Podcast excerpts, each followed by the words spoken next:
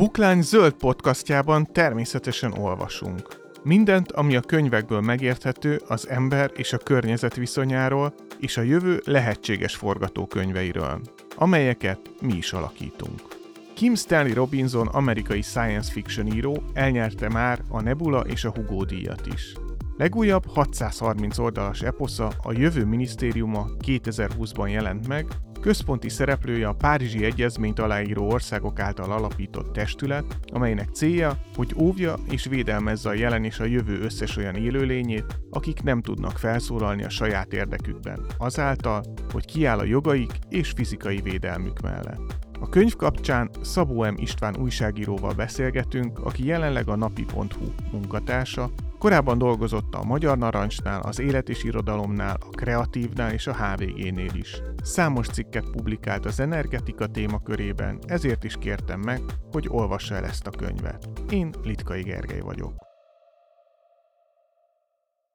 2024-ben indul a regény, és nagyjából 2050-ig tart.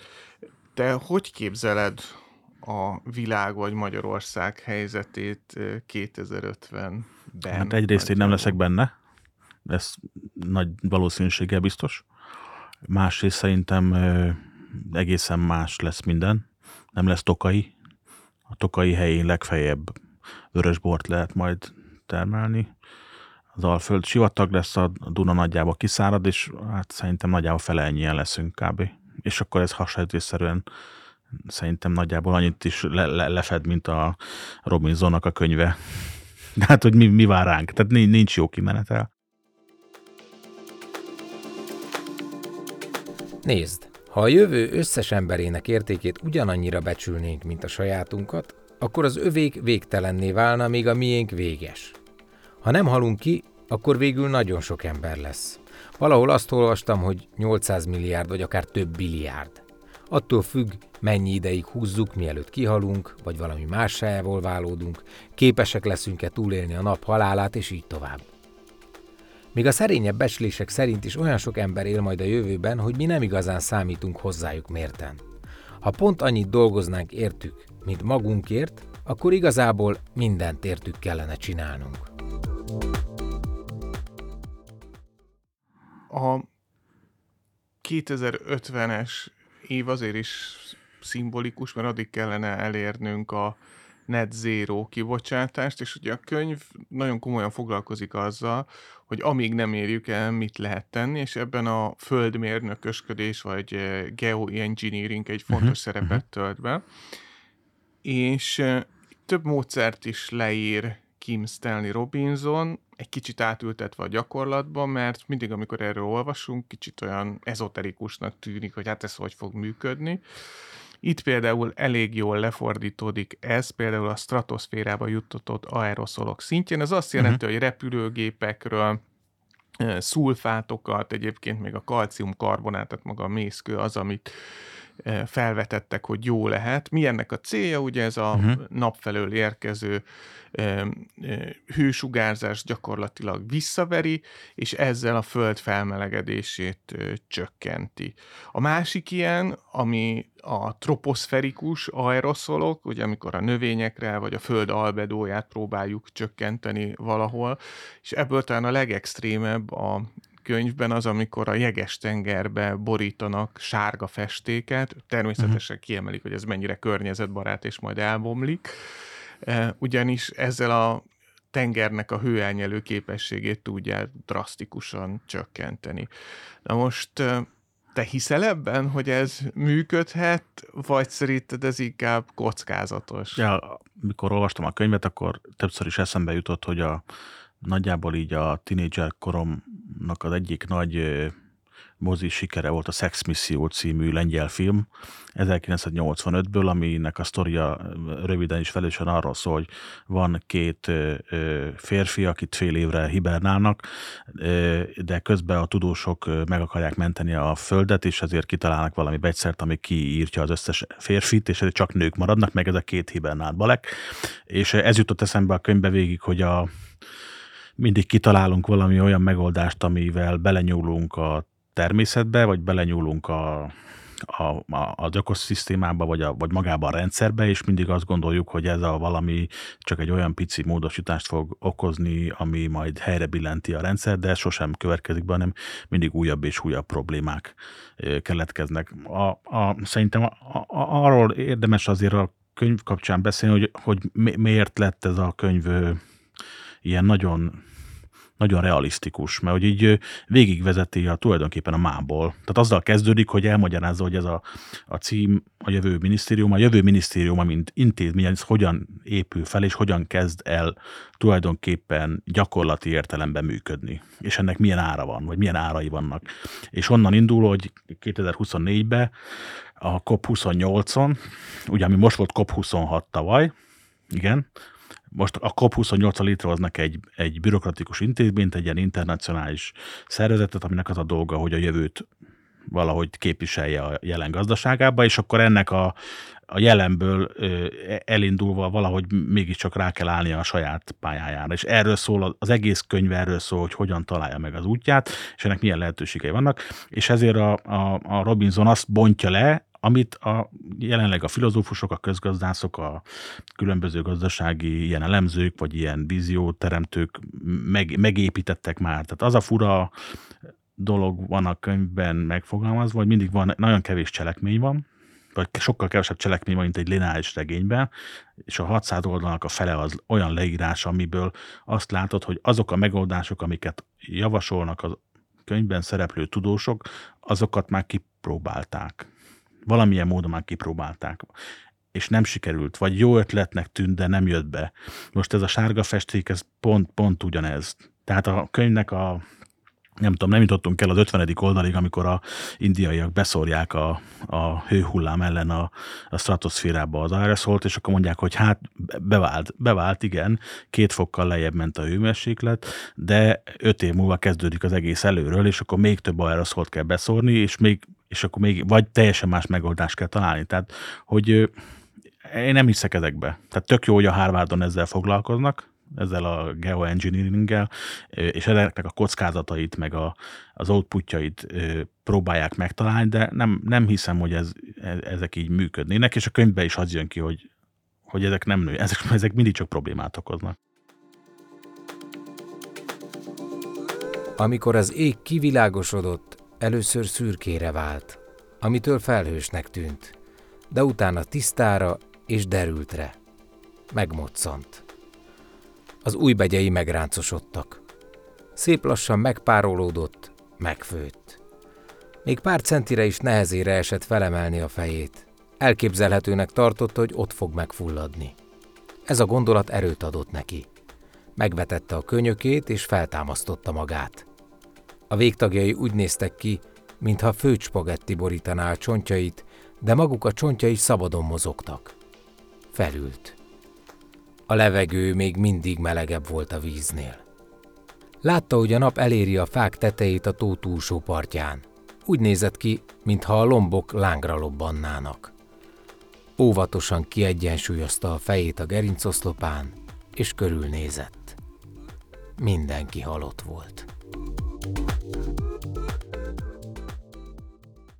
Igen, az a valamit kérdés, tenni kell. Tehát az tény, hogy valamit tenni, tenni igen. kell, de nyilván a könyvben is az indiaiak azért próbálkoznak ezzel, mert az első hőhullámnál egy hét alatt 20 Igen. millió ember hal meg, ami egyébként egyre kevésbé tűnik nem realisztikus forgatókönyvnek. Hát nem tudom, feltűnte neked, de hogy a könyvbe ugye, tehát most úgy ülünk a stúdióban, hogy, hogy a, odakint 36-37 fok a csúcshőmérséklet, a könyv az arról szól, hogy 40 fok feletti átlaghőmérséklet napközben az öli meg a várost. Tehát úgy, az a könyv felütés, hogy az első 20 oldalban van egy szituáció, van egy város, és a fejedet végére mindenki meghal.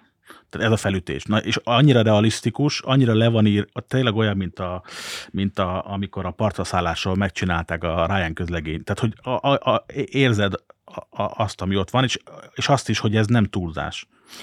Az egyetlen érdekesség, amit azért figyelembe kell venni, hogy említetted te is, hogy itt ugye kétütemű generátorokkal ja, próbálják ja. üzemeltetni a klímákat, és hogy mennyire gyorsan változik a, technológia is, hogy mennyire gyorsan változik a világ. Ez egy 2020-as könyv, Igen. és most 2022 nyara van, és Indiában Igen. rendkívül sok napelemes meg Agregátor. Agregátor. Hát mert ugye, de, tehát ugye a, a, mindig az a baj az utópiákkal, hogy, hogy megpróbálják a jövőt úgy megrajzolni, hogy a jelenből indulnak ki, és a jelennek a lehetőségeiből extrapolálják a, a az outputot. A, a, nagyon fura, hogy a könyvben például sokat foglalkoznak ezzel a, ezzel a Climate Leviathan sztorival, meg a Climate behemoth meg hasonlóban. Az egy 18-as könyv, még nagyobb a kontraszt. Tehát az csak két évvel ezelőtt íródott, és még nagyobb a kontraszt, mert azért az látszik, hogy a valamit tennibe, a világ a valamit tennit, az kipipálja, csak az a kérdés, hogy a valamit tenni mire lesz elég. Tehát a, a, a, szerintem a, a, azért az a, az a mondandó, hogy azt el kell fogadni, hogy ne, ne, nem vagyunk már a 24. óra előtt, már utána vagyunk, hanem hogy mi az, ami még megmenthető. Tehát milyen áldozatok árán lehet fennmaradni az emberiségnek. Nagyjából szerintem ez, ez most már a kérdés. Nem az, hogy megállítjuk-e a klímakatasztrófát, tehát az, hogy másfél fok vagy két fok a 2035 vagy 2050, ez már elmúlt ennek már vége van. Ha, ha mostantól nem pöfögünk ki semmit, akkor is 30 évig még növekedni fog a, a, a CO2 aránya, és akkor az még csak a CO2, tehát még az összes többi anyagról nem beszéltünk.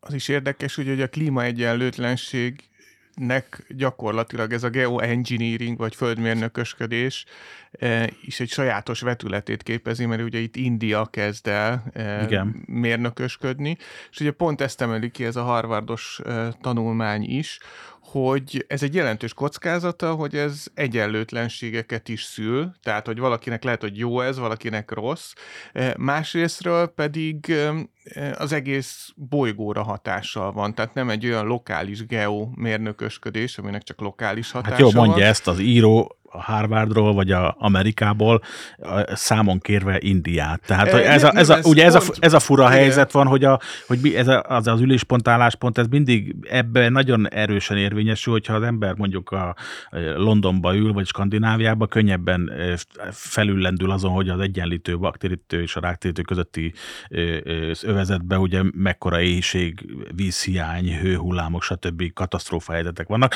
Könnyebben átlép rajta, hogy hát ez benne van a pakliba. Ha Szerintem ott él, akkor kevésbé. Egy kicsit ezt vitatom, hogy ebben a könyvben nyilván ebben a könyvben nem, igen, igen. de szerintem ez nagyon jól megmutatja. Igen, igen, egy igen. nagyon jó szatirikus igen. részben, amikor, vagy, vagy kicsit viccesebb rész, amikor ugye 20 millió ember meghalt, ők megcsinálják ezt a kis aeroszol levegőbe juttatást, és akkor utána ezen vitatkoznak, hogy a ENSZ alapokmánya, meg az uh-huh. egyéb nemzetközi szerződések alapján ez jogszerű volt. Igen, és az indiaiak azt mondták, hogy akkor, oké, akkor ebből kilépünk ebből az egyezményből. Tehát, hogy de oké, csak igen, mindig van kifogás. A probléma szerintem, és a könyv nagyon jól megfogja, hogy, a, hogy mindig mindenre lehet nemet mondani, csak mi lesz a következménye. Az, a könyvnek az az állítása, hogy ha nem tesszük meg és akkor felsorolja egymás után ezt, azt, azt, akkor, akkor ennek katasztrófa vége. És akkor a, a következő lépés az, hogy oké, de és akkor ki tud ezen változtatni a jelenlegi helyzeten.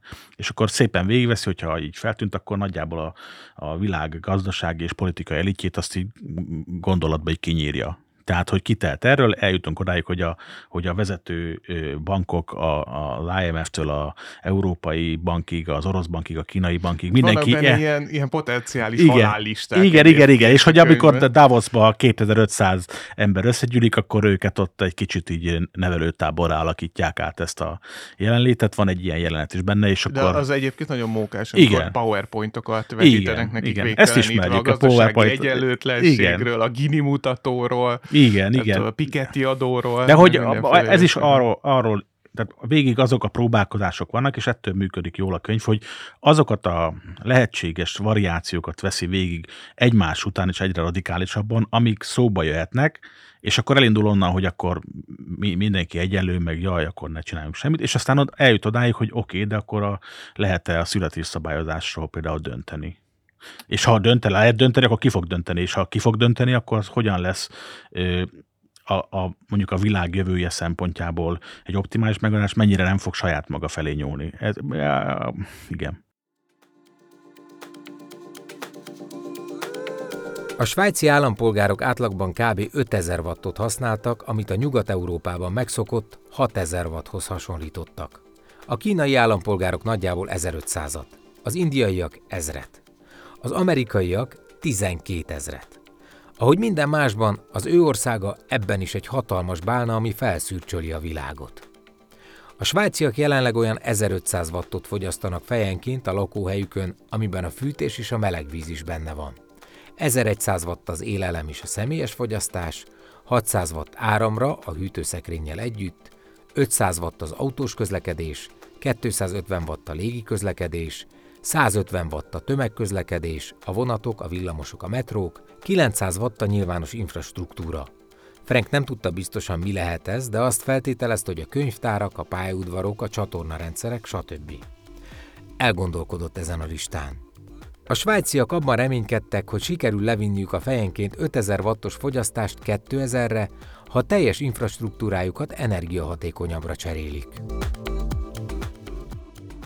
A születésszabályozásnál egyébként az is egy érdekes kérdés, hogy ugye a föld felmelegedése szempontjából, az egy szorzat tulajdonképpen lakosságszor energiafelhasználás, és azért te, mint energetikai újságíró, valószínűleg nem a születésszabályozás irányából támadnál és körben, hanem inkább a inkább az energiafelhasználás miatt. Ugye két megközelítés is van, van az egyik a kibocsátás oldalú, hogy én egy 5 tonnás életmódot uh-huh. folytatok, ami egyébként a világ nagy részének és a lakosság nagy részének ma is megvalósul, nem az 5 tonna alattiakkal van a probléma, hanem a 20 tonnások, mint, mint Luxemburg vagy az Egyesült Államok. Uh-huh. Másik pedig egy energia alapú megközelítés, hogy hány watt energiát használok fel egy év alatt. És ugye itt a könyvben le is írják, hogy a svájciak azt hiszem 5000 watt körül vannak, és 2000 wattra vagy 1500 wattra akarják ezt e, csökkenteni. Ami szerintem egy nagyon logikus lépés, mert van egy nagyon jó tanulmány, ami pont arról szól, egyik megközelítésben, hogy a GDP 1%-os növekedéséhez 1%-os energianövekedés is társul.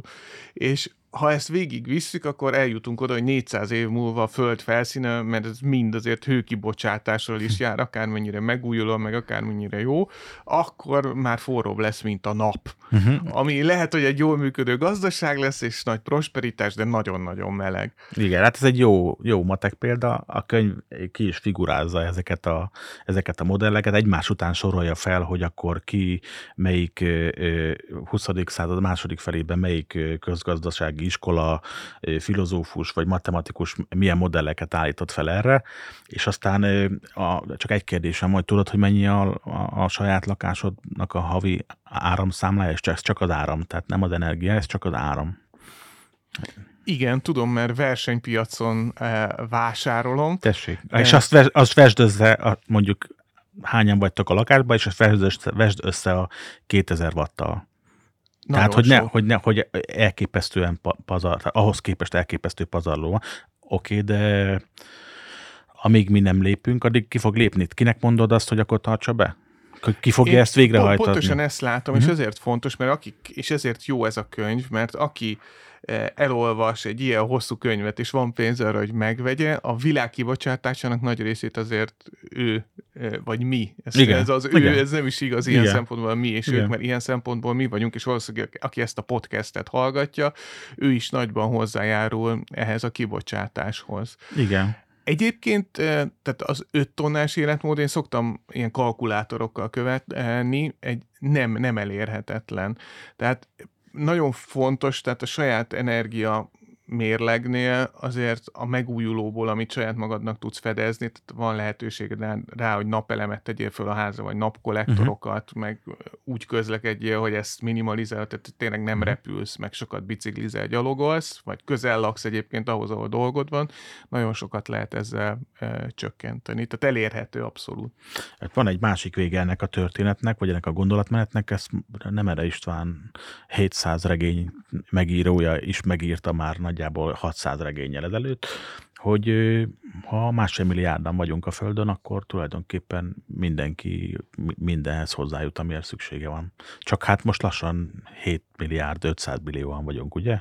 Tehát az a probléma, nem az a probléma, hogy a, hogy a belső égési motoroknak annyi a kibocsátása, amennyi, hanem ahányszor amennyi kibocsátása van egy, és hogy nem az nem jó irány a föld jövője, vagy az emberiség jövője szempontjából, hogy az autó az alanyi jogon jár, nem jár. Sőt, az lenne jó, hogyha egyébként minél kevesebbeknek járna.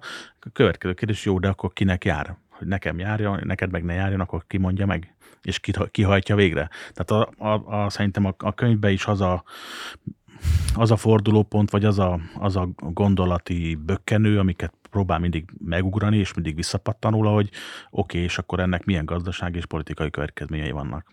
Tehát ugye onnan, ki, onnan indul, hogy, hogy van egy, ez a neoliberális gazdaság, ami a világot, jelenleg a civilizációt, mínusz Kína irányítja, tehát hogy a befektetések és a pénz mozgatja a fejlődést, a tudományt és a problémákra adandó válaszokat, de hogy ez nem feltétlenül lesz mindig így. És akkor ennek a kérdése az, hogy a klímakatasztrófa vagy a klímakatasztrófa közelette, az, az képes-e, vagy képes lesz-e ezt megváltoztatni. És akkor ezért, ezért kerül képbe India, mint ahol e, erre egyébként van ilyen, tehát a könyv szerint van, van próbálkozás, van, vannak ö, ö, más alapon szerveződő társadalmi megoldások, és akkor hogy ez működik-e? Igen, de az is egy ellentmondás azért, hogy amíg az emberiség valamennyire harmóniában élt a természettel, azért azokra az időkre az volt a jellemző, hogy minimális volt a fejlődés. Tehát ha megnézzük, hogy a GDP meg a lakosság száma mennyire növekedett, az azért jóval alacsonyabb volt, mint most. És akkor nem is léteztek ezek a megoldások, nem volt ilyen erős a tőkepiac, nem ez hajtotta uh-huh. a világot előre. Most, ami ez a növekedés hozta, ez sok előny mellett ezeket a veszélyeket is magával rejtette, de nem volt eddig sose az emberiség történelműben egy olyan megoldás, ahol növekedtünk is volna, vagy jobban éltünk uh-huh. volna, vagy a jelenlegi hát társadalmi... Mi? Belen... Hát, hát mi? Igen, igen. Ez, ez mondd, ezt a, a viet, társadalmi... mondd ezt a vietnámi szövőnőnek másfél dollár per nap bérért. Tehát, hogy ugye az a, az a, az a probléma, hogy a, miközben sokkal többen lettünk, és mi innen könnyen beszélünk viszonylag fejlett civilizációs régióként, még akár így a Balkántól kicsit északabbra, de hogy az egyenlőtlenségek meg sokkal nagyobbak lettek.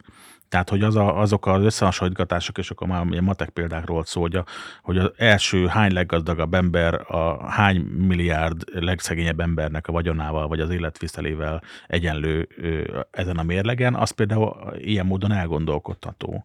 Vagy az is hát elgond... A Föld leggazdagabb 10%-a bocsátja ki a... Igen, igen, a kibocsátás. És, és a akkor, 90, és ez, az 50%-ot. Igen, na és akkor innentől kezdve kérdés az, hogy az a, a, a, a mondjuk az elegendő hogy a Bloomberg, ami, ami ö, a Warren Buffy-nak a, a, a hídbizománya elegendő az, hogy a, hogy a Bloombergnek a címlapján ott számolják, hogy hány tonna CO2 jut a levegőbe, és ezért iszonyat pénzt kapnak az amerikai törvényhozástól, mert hogy így propagálják, hogy akkor legyél közvetudatosabb. Közben igen, de közben még pé- meg pénzt is termelnek. Azt a pénzt, ami egyébként a saját kibocsátásuknak a növelésére szolgál. Ez egy ilyen rókafogta csuka helyzet, hogy lehet-e azt elvárni, ezt cincálja a könyv. Lehet azt elvárni, hogy az a, a civilizációnak az a krémje, aki egyébként ezért a helyzetért jelenleg is felelős, az belátja-e azt, hogy a helyzetet meg kell változtatni, mégpedig úgy, hogy neki az előnyeiből le kell adni.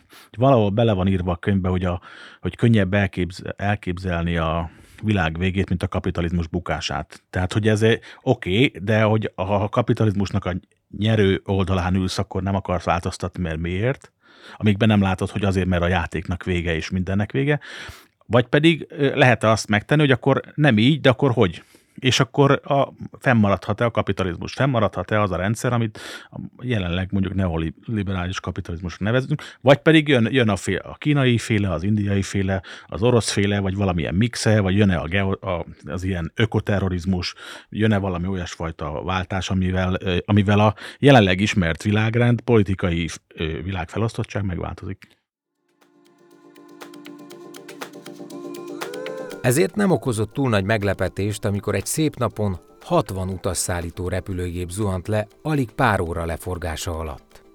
A világ különböző részein más-más járatok, bár az utólagos elemzések során kiderült, hogy aránytalanul nagy részük volt magán vagy céges gép, a kereskedelmi járatokon pedig főleg üzletemberek utaztak.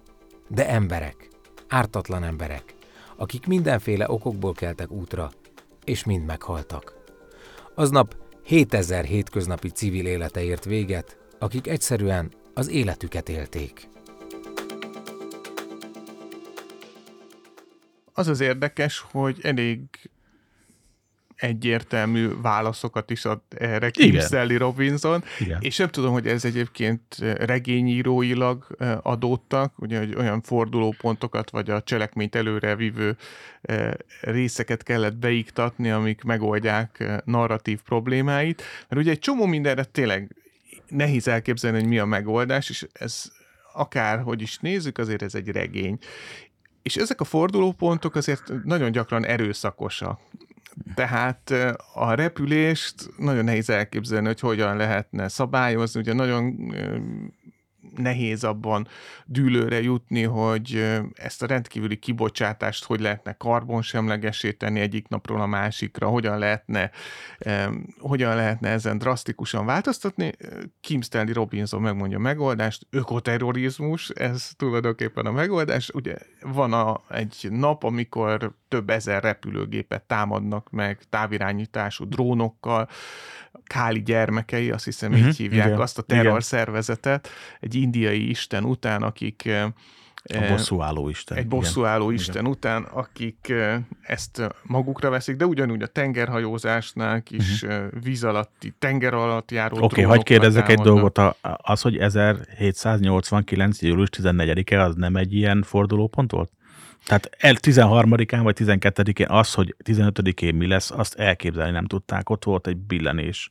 Az, hogy 1914-ben az első világháború kitörésekor mi hogyan történt meg, az, az, az fel lehetett fogni előtte bármikor épésszel nem lehetett felfogni. Tehát, hogy, hogy az nekünk megvan az a kényelmes helyzetünk, hogy mi, én 73-ban születtem, tehát tulajdonképpen azt mondhatom, hogy így zöggenőmentes békeidőbe, és tulajdonképpen mindig csak előre meg felfelé ha- ha- haladt a fogyasztási görbénk.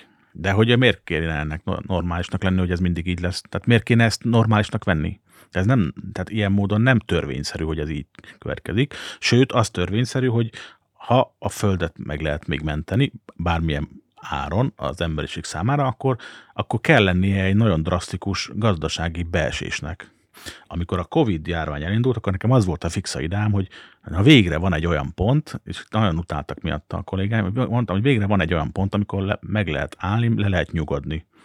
És akkor azt gondoltam, hogy ez hát ha, hát, ha valamit elindít, kicsit lelassult a gazdaság, hosszabbak a ellátási láncok, de azért pörög vissza a gazdaság, és, és a, a, a, az egész úgy tűnik, mintha így nem is lenne érdekes. Tehát, hogy ez volt egy ilyen pauze, aztán minden megy tovább. Csak hogy nem megy, a végtelenségig már nem megy. És az a borzasztó, hogy ebbe a könyvbe az van leírva, hogy nem az, hogy valami távlatilag majd valamikor véget ér, hanem holnap után. Igen, hát itt a növekedésnek a koncepciója az, ami mindent felülír sokszor. Mondok két példát erre, hogy ez a klasszikus Jevons paradoxon, amit szerintem már nagyon sokan elemeztek, hogyha hatékonyabbá válik az energiafelhasználás, akkor utána többet használunk belőle, mert vagy olcsóban áll rendelkezésre, Igen. vagy kisebb a hely, ahova, vagy nagyobb lett az energiasűrűség, amivel ezt tárolni tudjuk. Vagy a másik, amit szoktak emlegetni, a, a megosztó, tehát a sharing economy-nál is van egy ilyen rebound effekt, tehát hogy attól, hogy többen osztjuk meg ezeket a jószágokat, nem az lesz az eredmény, hogy hatékonyabban használjuk, nyilván hatékonyabban használjuk, hanem akkor olyanok is tudják használni, akik esetleg Mhm. eddig nem vették igénybe. Tehát akik nem jártak eddig kocsival, hanem tömegközlekedtek, ott van nekik az Oscar. Igen. De az összes kibocsátás szempontjából, vagy az összes előállított Mhm. jószág uh-huh. szempontjából ez több lesz, és, és nem kevesebb. És általában ez a könyvben is szerintem egy nagyon eh, nehezen megfogható, és eh, nem is szentelnek szerintem rá nagyon, vagy szentel a szerzőnél nagyon sok eh, oldalt, hogy mi a növekedés alternatívája, hogy mit kéne ehelyett csinálni. Jó, Ugye hát te már, a, a, te már említetted, hogy a nem növekedés. a nem növekedés, hogy nem akkor... növekedés vagy a jobbulás. Tehát, hogy uh-huh. a cégeknél ezt ugyanúgy be lehessen építeni, hogy én akkor valami jobbat csinálok. Tehát, hogy az is értéknek uh-huh. számítson, ne csak az, hogy hogy feltétlenül 10%-kal több, amit előállítottam. És nyilván ebben a közgazdasági része is nagyon érdekes. Ugye eh, amit ő kitalált, ez a CQE, vagy nem ő találta ki, uh-huh. egy Chen beemelte, nevezetű igen. professzornak a Chen. Papers-ként hivatkoznak erre, aminek az a lényege, hogy egy eh, blokklánc alap mellett tette le, de egy, az egyébként az eredetiben többféle megoldás is eh, létezhet, ahol ugye a fedezetét ennek a devizának, vagy ennek a fizetőeszköznek, nem úgy, mint a az arany alapú Igen. gazdaságnál. Itt maga a széndiokszid eltávolítása a légkörből képezi. Tehát úgy kaphat az ember ilyen karbónit, ez lesz Igen, a neve igen. ennek a Egy száz éves befektetés. Igen. igen. E, e, ha valami igazolja, hogy valamennyi olajat nem hoz a felszínre, például, vagy foszilis energiahordozót uh-huh. nem Mhm. hoz a felszínre, vagy ezt eltávolítja a levegőből. Igen, na most e, o- csak hagyd szolgálj közben, tehát hogy az amerikai gazdaság az fo, ugye fosszilis alapú gazdaság.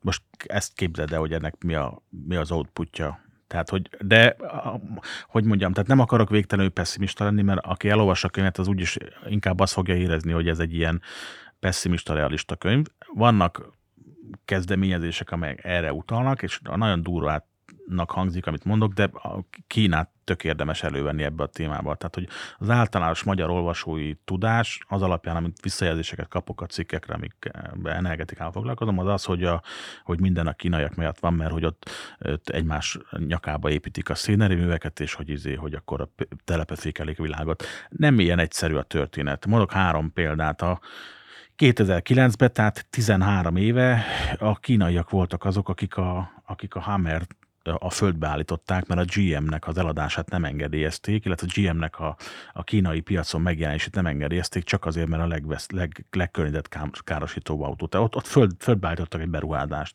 Bangladesbe, ahol kínai technológiával és kínai tőkével akart a bangladesi állam újabb szénerőművet és szénbányát nyitni annak érdekében, hogy még tudja fokozni a bangladesi textiliparnak a termelékenységét.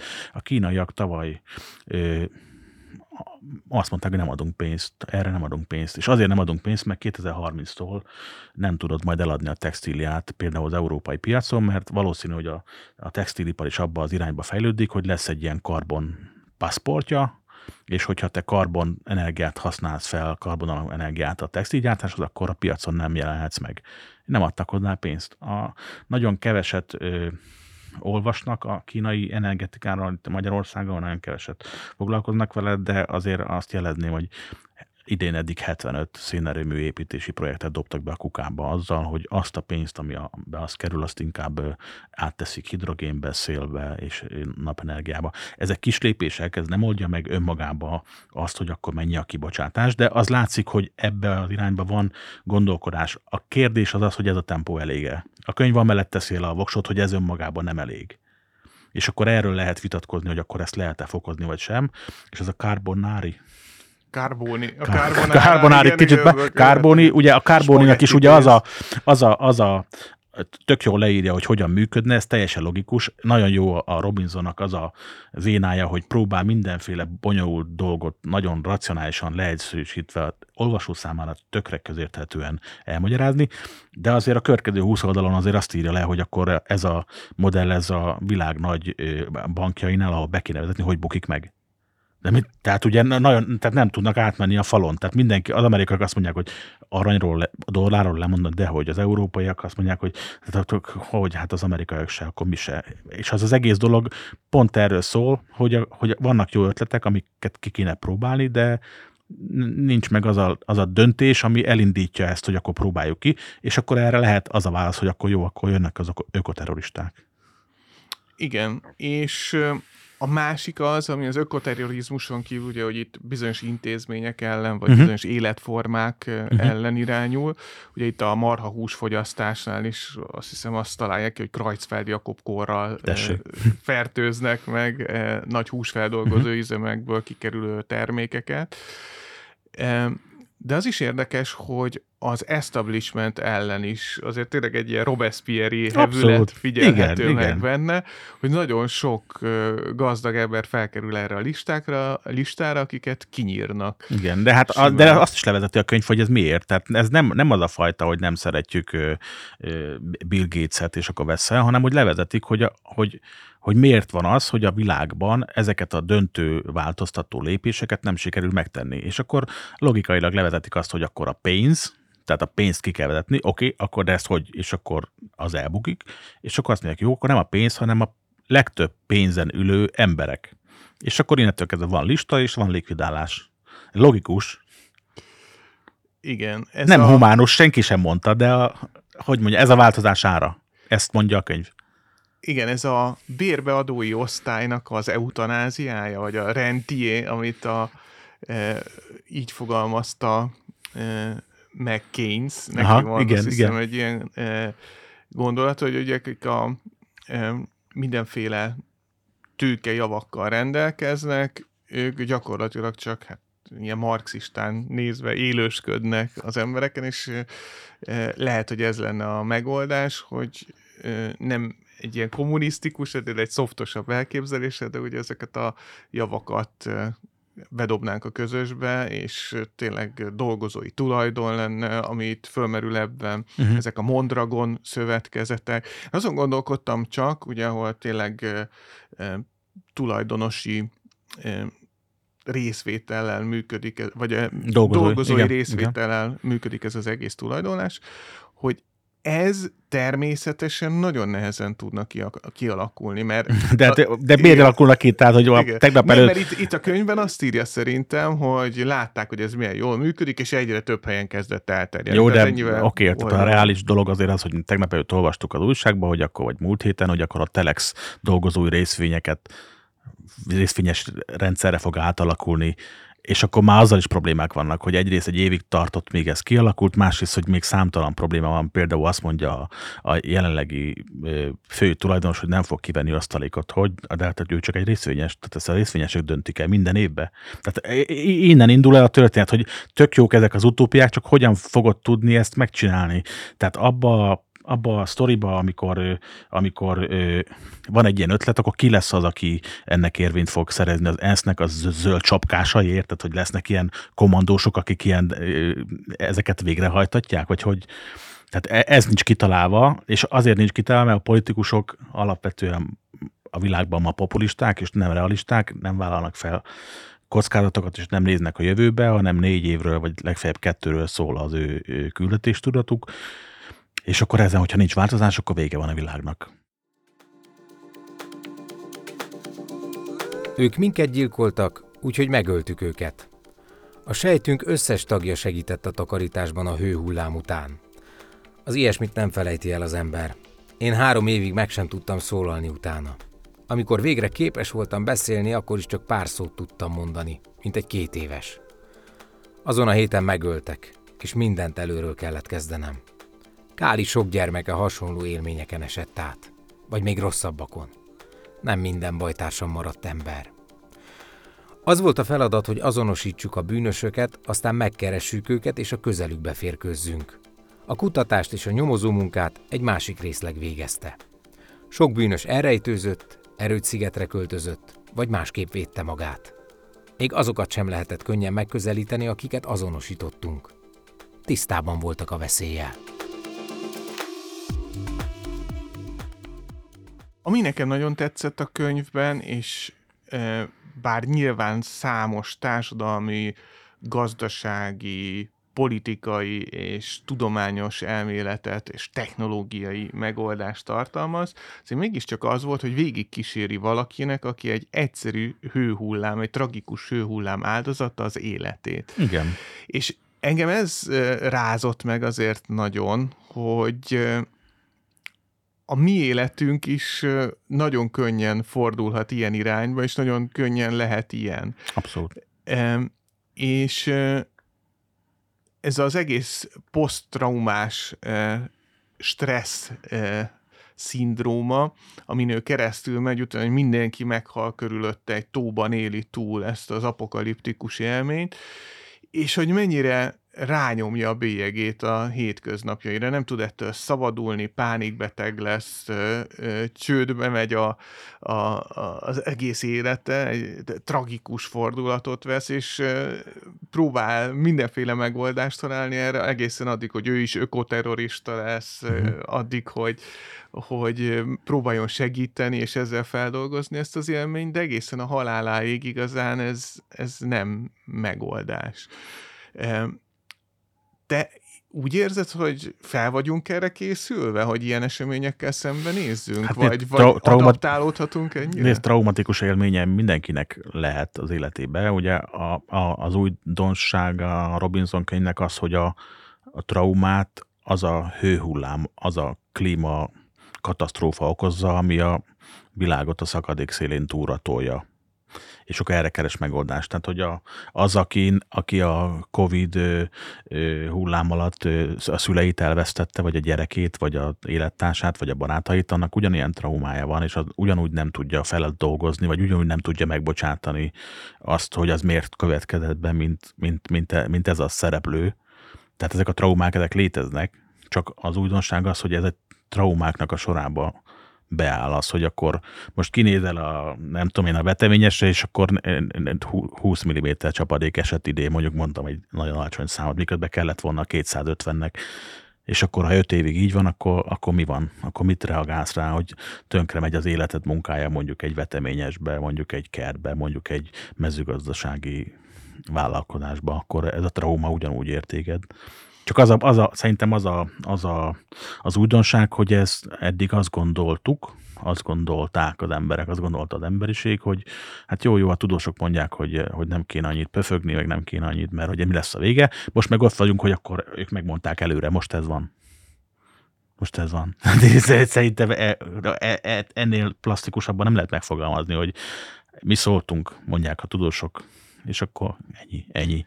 Igen, Szerintem nagyon szimbolikus is egyébként, hogy egy emberi sors és az emberiség sorsa milyen fordulatokat vesz, hiszen ő is mit tud csinálni, mit tud csinálni az emberiség. Tehát az egyik ez a bénultság, amikor Igen. szembesülünk ezzel, hogy nem, nem tudunk mit csinálni. Most is gyakorlatilag én ezt a bénultságot érzem, hogy tisztában vagyunk vele, hogy mit csinálunk, uh-huh. pontosan megmondták, hogy mi lesz ennek Igen. a vége. Igen.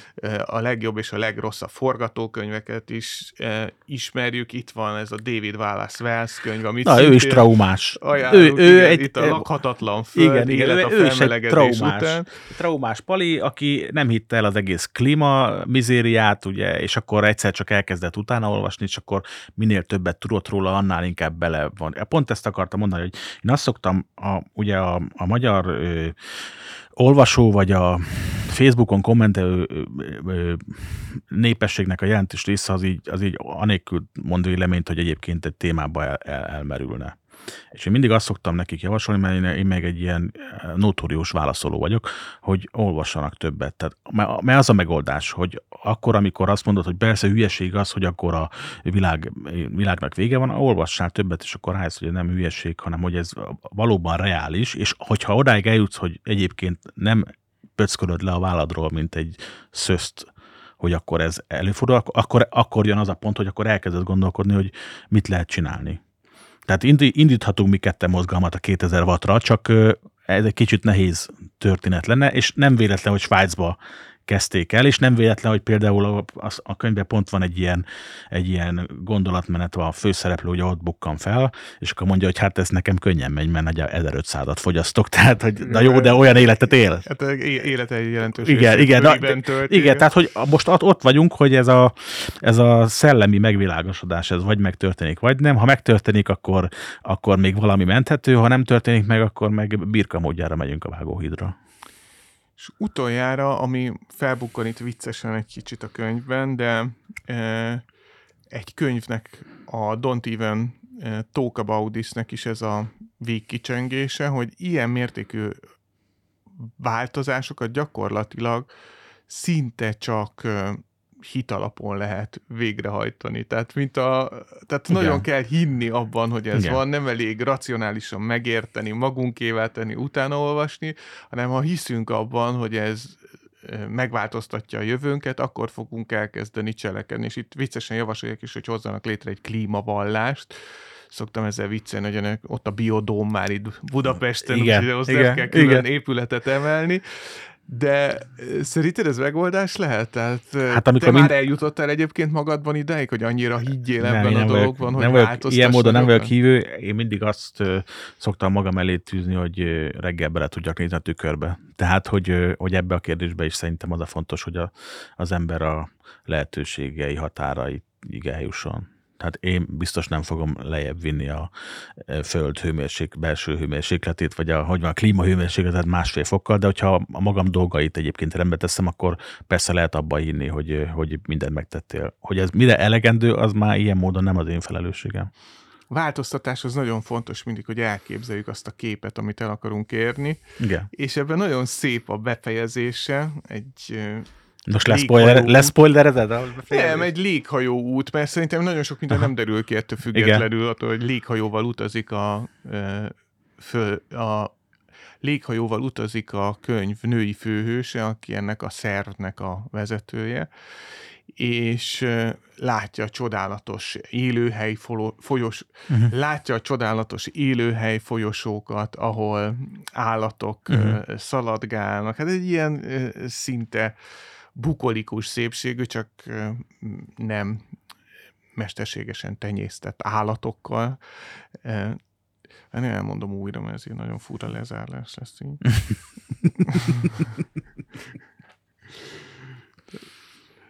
Nagy... Bocsánat. Igen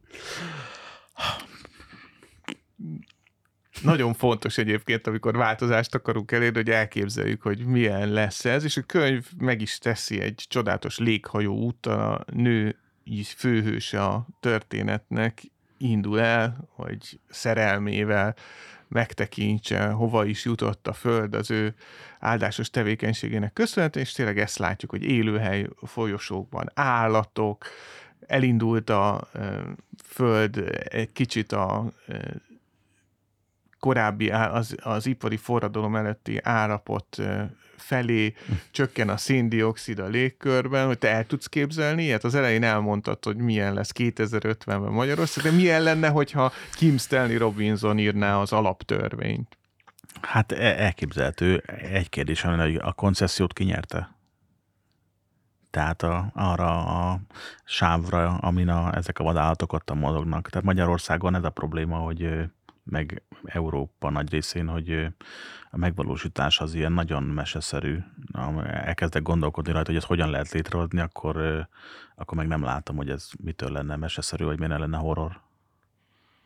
Én szkeptikus vagyok. Én szkeptikus vagyok. Én, én el tudom képzelni ezt a Magyarországot, a Kim Stanley Robinson egy, mindenhol szövetkezet van, gyakorlatilag szövetkezeti tulajdonban van az MKB bank, a Pilis, a Mátra, a Bükk, az igen, északi középhegység, egy ors, igen. óriási élőhely folyosó, ahol a frissen épült hotelekben már állatok tanyáznak. Igen, ez például ez egy reális kép. és mi pedig egy léghajóról nézzük ezt, és visszahallgatjuk a 2022-es beszélgetésünket. Önök a Bookline zöld podcastjában Litkai Gergelyt hallották. Olvassanak, cselekedjenek és beszéljenek arról sokaknak, amit olvastak.